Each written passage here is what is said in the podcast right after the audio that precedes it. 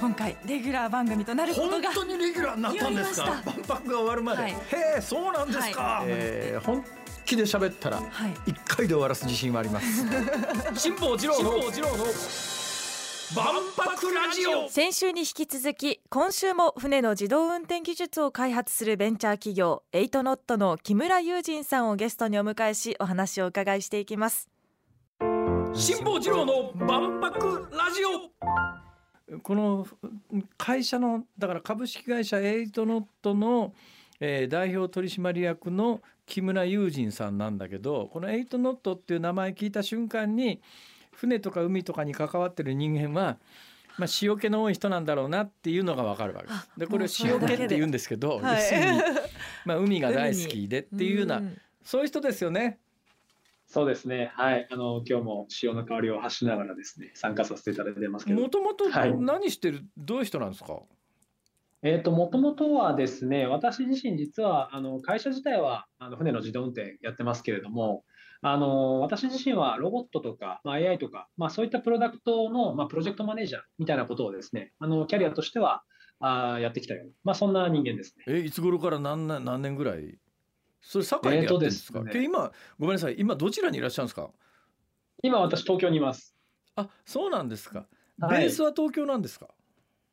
えっとですね、ベースは、えっと、今もう東京も大阪も、あと、ちょっと後で話出ると思うんですけれども、広島、まあ、この3つの拠点をですね、行き来しながらやってるんですけれども、ええ。はい。一応、あの、住んでるのは、えー神奈川です。茅ヶ崎です。今日今日はあの船の自動運転の話をお聞きするんですが。万博と、えー船の自動運転とどういう関係があるんですか？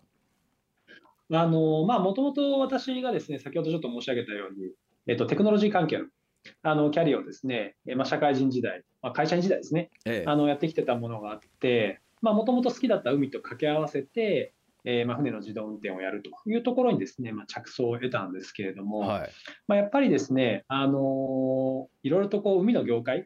ていうのは結構社会課題に直面しているところがあって、えあのちょうどですね、私がその起業を志した時が、あの例えば空のドローンとか、えー陸のですね自動運転、えはいはい。これがあのすごくこう盛り上がりを見せている中で、ええええええ。船ってなんで誰もやってないのそうですという、ねあのはい、もうシンプルな疑問からですね、い。ろいろ深掘っていったところ、ええ。あの社会的な、えーまあ、貢献もできそうですし、あとビジネス的なチャンスもあはい。るなというふうに思って、あの起業したっていうのがきっかけですね。そ。れ万博とどういう関係あるんですか？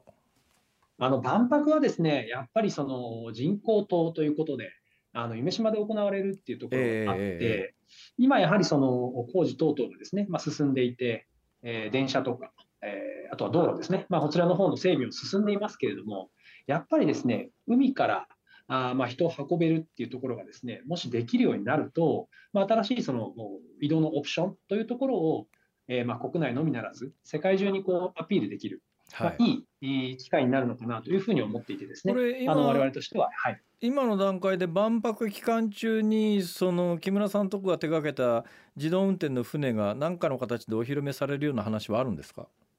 今のところ確定しているものがないので、あのそこをですね、どなたかご一緒にやっていただける方を、えー募集しに今日はやってきました。いやそれまあ まあ確かにねもったいないなと思うのはこの機会にやっぱりあの空飛ぶ自動車の日本における公開の場になりそうですね万博が。そうですね。だったらはい万博のあそこの夢洲の港と、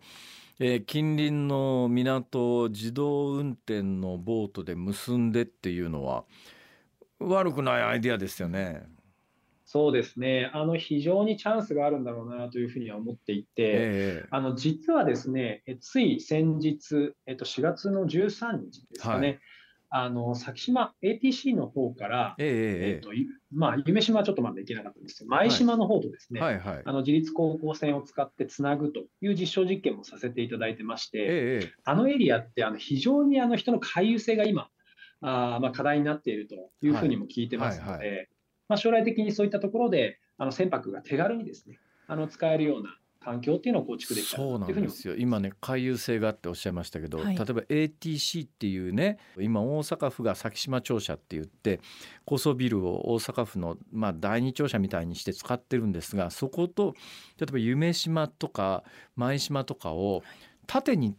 つなぐ動線が近いんだけどね行こうと思うと大変なんですよ。だって海から行ったらピュッと行けるのに陸から回ろうと思うととんでもないことになるんであそこなんか定期的に自動運転の、うんボートだったら人件費もかからないしいつでもふっと乗って確かに行けるようになるとあそこの大阪湾の縦の動線が劇的に変わりますよね。そうですね。あの、それプラス、やっぱりその他の陸のモビリティですよね。例えば最近だと、えー結構電動スクーターとかはいはい、あ取り上げられてますけれども、え例えばああいうものを持って気軽にボートに乗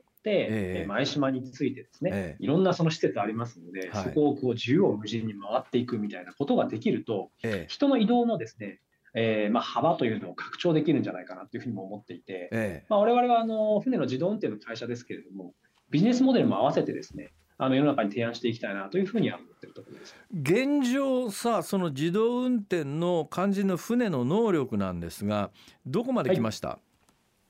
えっと、今、えっと、我々、えっとですね、もともと我々自体は、あの、船を作ってる会社じゃないんですね。はい、はい。なので、今ある既存の船に対して、我々の AI キャプテンというですね、えー自律航行システムを後から実装できるっていうのが、あの、大きな特徴になってまして、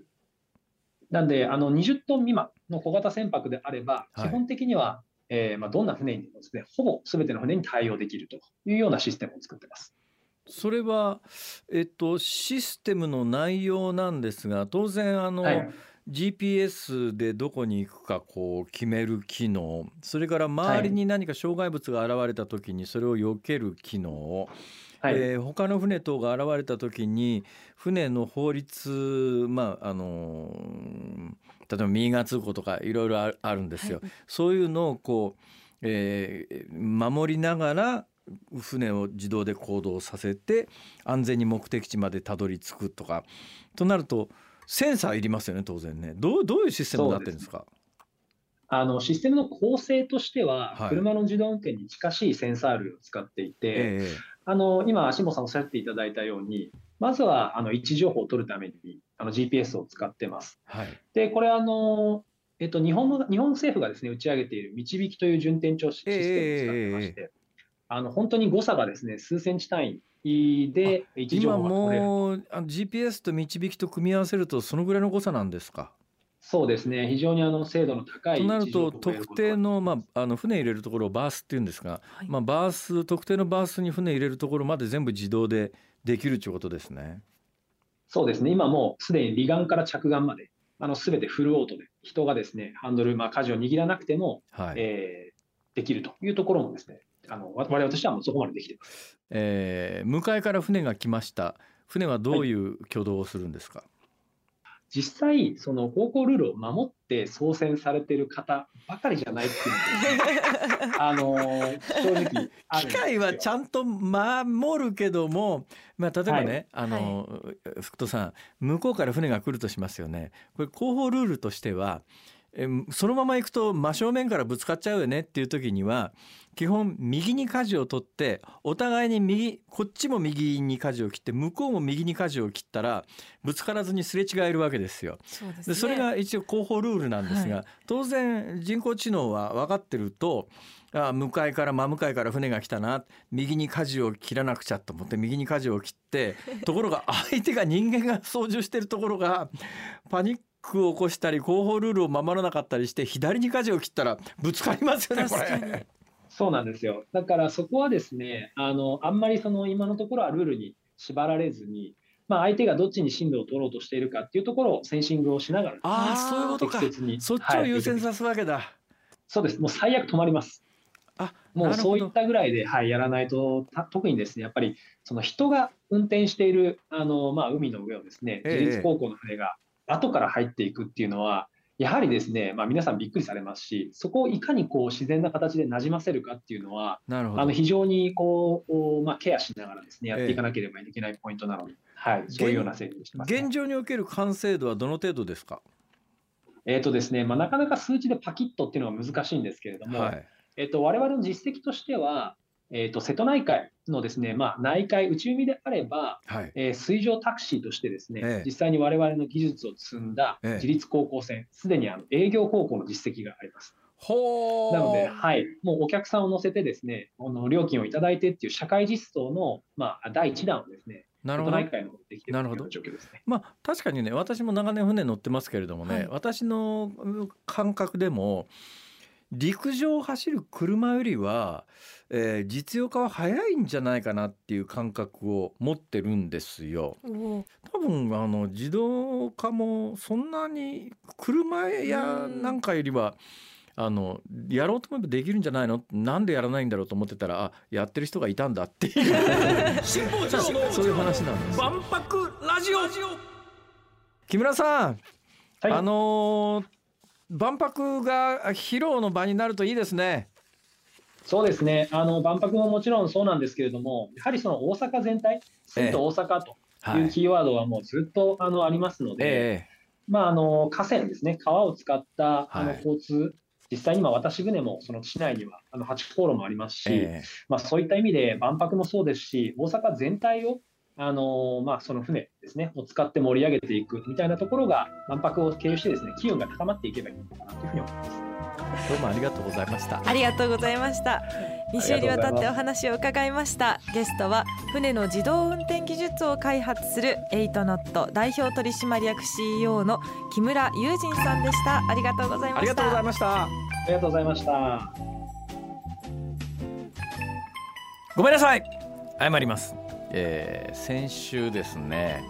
あのハガキの値段がいくらか1970年当時いくらかみたいな話をしてたじゃないですか、あの時にいや64円なんじゃねえかみたいなこと言いましたけども多分、えーリスナーさんはそうツッコミだったと思いますよ てか最近あんまり手紙とかハガキとか出さないよね。はがき買うことないですね、特にね年賀状はほら